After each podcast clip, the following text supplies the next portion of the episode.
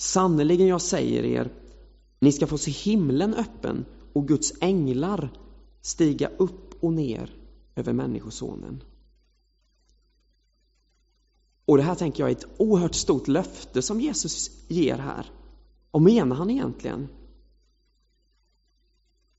Jag tänker att det som han pratar om här, det, det innebär ju liksom att han är Guds utvalde Messias och eh, att eh, ja, man skulle kunna få se änglar, pratar han om här. Änglar, det vet vi när vi läser i Bibeln att de uppenbaras på många, många ställen. I Nya Testamentet som eh, till exempel i ett semane, där var änglarna med. Vid Jesu grav var de med, som Håkan nämnde här innan, när eh, de kom dit och Jesus inte var kvar. Och i Apostlagärningarna står det massor av änglar.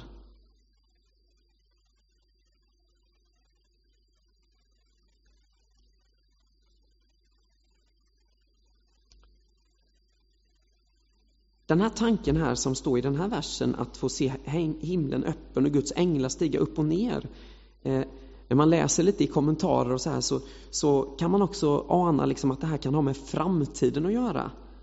Och syfta på liksom, som det står i Johannes 25 och 31, att Jesus ska komma tillbaka med alla sina änglar, står det där i Johannes 25 och 31. Men så i det här så är det många bibelforskare som också menar att det ligger mer i de här orden. Ja, det kan vara då också när Jesus kommer tillbaka. Men genom Jesus hade liksom himlen kommit till jorden. Och från och med Jesus så finns det en öppen, levande förbindelse mellan himlen och jorden. Det var nu öppet genom det som Jesus gjort. Hans död, hans uppståndelse, hans himmelsfärd och hans närvaro här idag i allt det här som hände. Och det gäller alla generationer. Och här kommer också änglarna in. Himlen öppnar sig och änglarna blir synliga. Det står liksom att Guds änglar stiger upp och ner. Och, och vad, vad, kan man, vad kan menas med det? Men jag, jag tänker att jag tror att det menas liksom att änglarna de rör sig obehindrat mellan, mellan himmel och jord, mellan tid och evighet. Och jag läste i någon bibelkommentar en gammal man som eh, har skrivit många bibelkommentarer som kanske en del känner till. Erik Bernspång hette han. Eh, han skriver att änglarna uppträder ofta som den gudomliga kraftens redskap. De stiger upp och ner upp för att hämta kraft och ned för att utföra befallningar från Gud.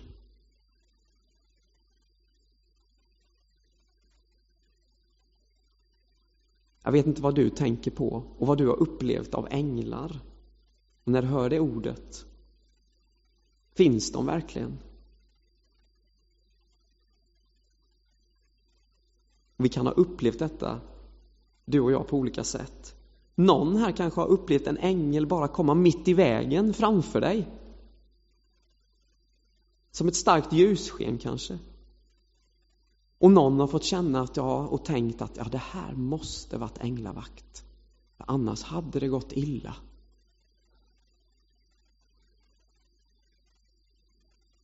Vi tror liksom att det var någon ängel som skyddade mig i en situation och hjälpte. Och ibland kan det kanske ha varit en människa som kom, en helt vanlig människa. Jag såg liksom ingen ängel, utan det var en helt vanlig människa som Gud använde och som uppträdde som en ängel. För någon annan kanske en ängel bara är en inredningsdetalj som hänger där någonstans. Eller sitter på väggen. En sak är vi säkra på i alla fall, att när vi läser Bibeln så är änglar mycket vanliga. De uppträder på många ställen. Och ordet ängel, det betyder budbärare.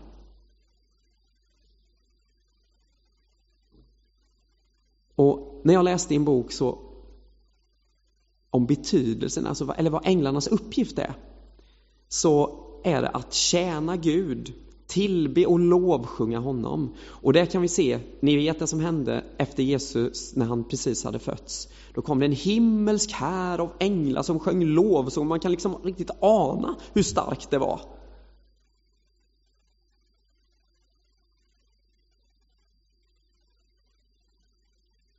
Och eh, att hjälpa och skydda människor som Guds redskap. Eh, prästen Bo Brander han skriver i sin bok att eh, ja, han kallar dem för himmelska diakoner. Det tycker jag är väldigt fint eh, namn på änglar, himmelska diakoner. Skyddsänglar. Och det står om på massa ställen i Bibeln hur änglarna beskyddar och skyddar. Eh, I Hebreerbrevet 1 och 14 kan jag läsa här. Där står det så här. Är inte änglarna andar i Guds tjänst sända att tjäna dem som ska få sin del av frälsningen? Sänd att tjäna och hjälpa. Och så, så tydligt också, änglarnas uppgift. De var budbärare i frälsningshistorien. Ängeln Gabriel, tänk när han kom där och berättade för Maria att hon skulle föda Jesus. Till exempel. Änglarna tjänar både Gud och människor. Och även Jesus betjänades ju av änglar vid många tillfällen i det jag nämnde nyss här, vid Jesu födelse, eh, efter Jesu födelse. Och när änglarna tröstade Jesus i ett semane. Och efter uppståndelsen, när de väntade där i den tomma graven och berättade att han är inte här. Han har uppstått.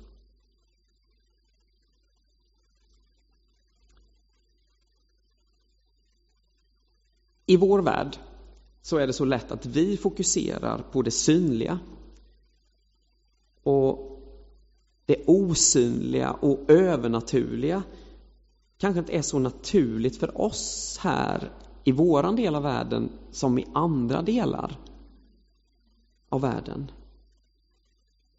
Eh, jag tänker på, man har hört en del berättelser om situationer i, liksom, och, man vet liksom i, i, ja, i Afrika till exempel, att det är, så, det är så väldigt naturligt och självklart att tro på övernaturliga krafter.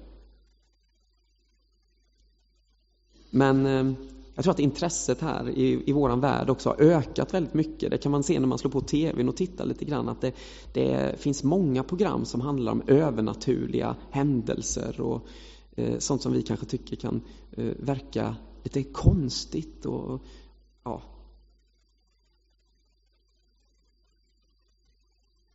Och jag tror att många människor tror att det finns skyddsänglar och kanske tror på dem istället för på Gud.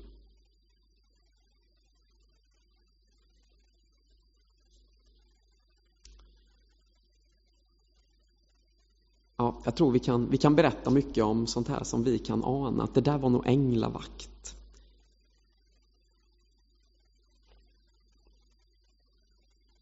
Och jag skulle kunna berätta en del exempel, men eh, jag kan berätta ett jättekort exempel som eh, min svärmor berättade från Värmland som de hade varit med om. Eh, jag vet inte, en, en, del av er vet att hon är engagerad i en bönerörelse som är kristna ashramrörelsen. Och de har en gård i Värmland, eh, ett ställe dit man kommer på retreat och sådär och, eh, ja, och bönedagar och bönehelger och så. Och det var det vid ett tillfälle där, där de hjälpte till att eh, eh, ja, skydda en flyktingfamilj på den här platsen. Och eh, polisen hade fått nys om detta på något sätt och eh, eh de var på väg dit eh, eh till den här eh, ja, Sörgården som det heter och skulle undersöka den här situationen och, och se om de kunde se den här familjen. Och det här har Lilian hört av och, och fått berättat, liksom av, ja, hon var med här i den här situationen men också fått berättat efteråt av säkra källor att när poliserna kom och körde in på den här vägen och skulle fram till den här gården, då på den smala vägen där på ett ställe så kom de inte fram, de kunde inte köra. För där stod det två eh, eh, liksom personer mitt i vägen som de såg där liksom. Och det gick inte att ta sig fram där på den vägen. Och eh, poliserna vände och körde tillbaka och eh, eh, berättade detta när de kom tillbaka till polisstationen att det gick inte att komma fram där. För att eh, det, det var några, några som stod i vägen där. Några, ja, de hade liksom sett höga figurer, alltså höga, alltså det var inte, det var inte vanliga, alltså det här kan låta hur konstigt som helst. Men det här har, har hon fått höra berättas av ja, sådana som ja, polisernas berättelse här. Alltså. De, de hittade aldrig de här flyktingarna. För de kom inte fram där. Ja. Tro det eller ej, men änglar var i vägen.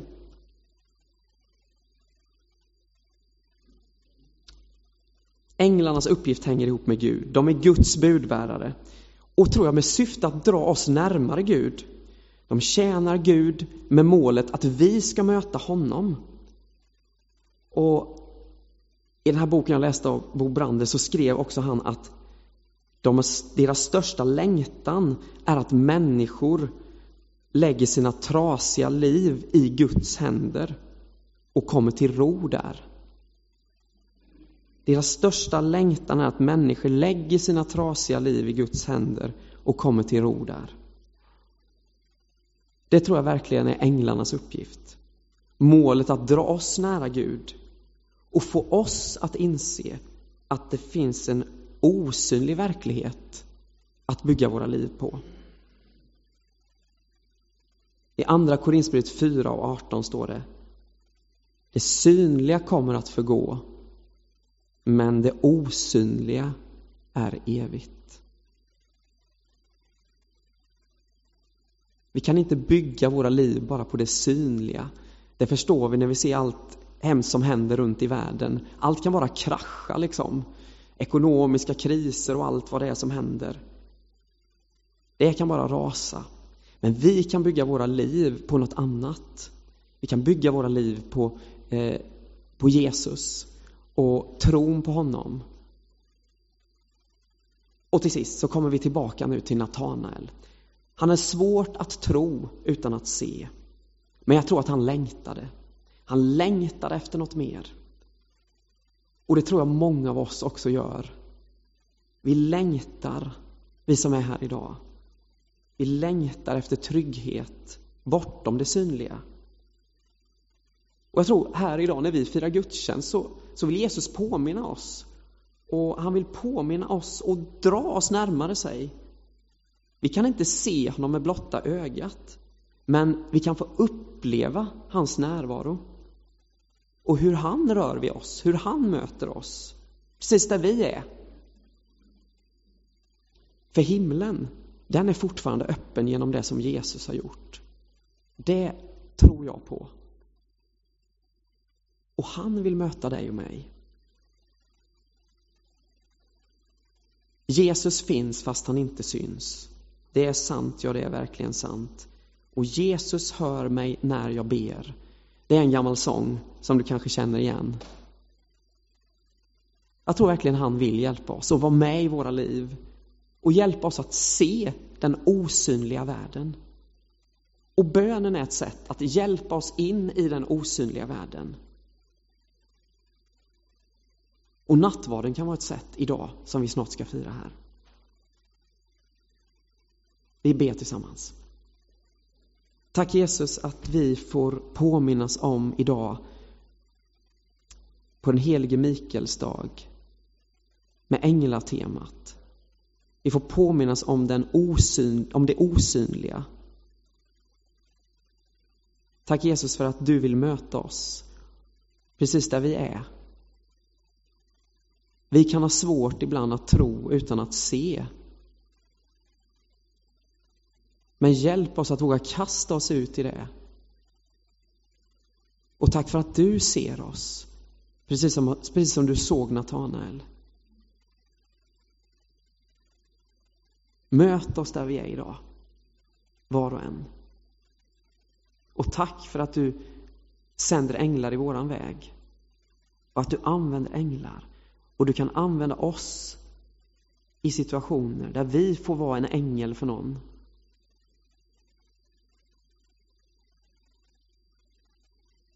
Amen.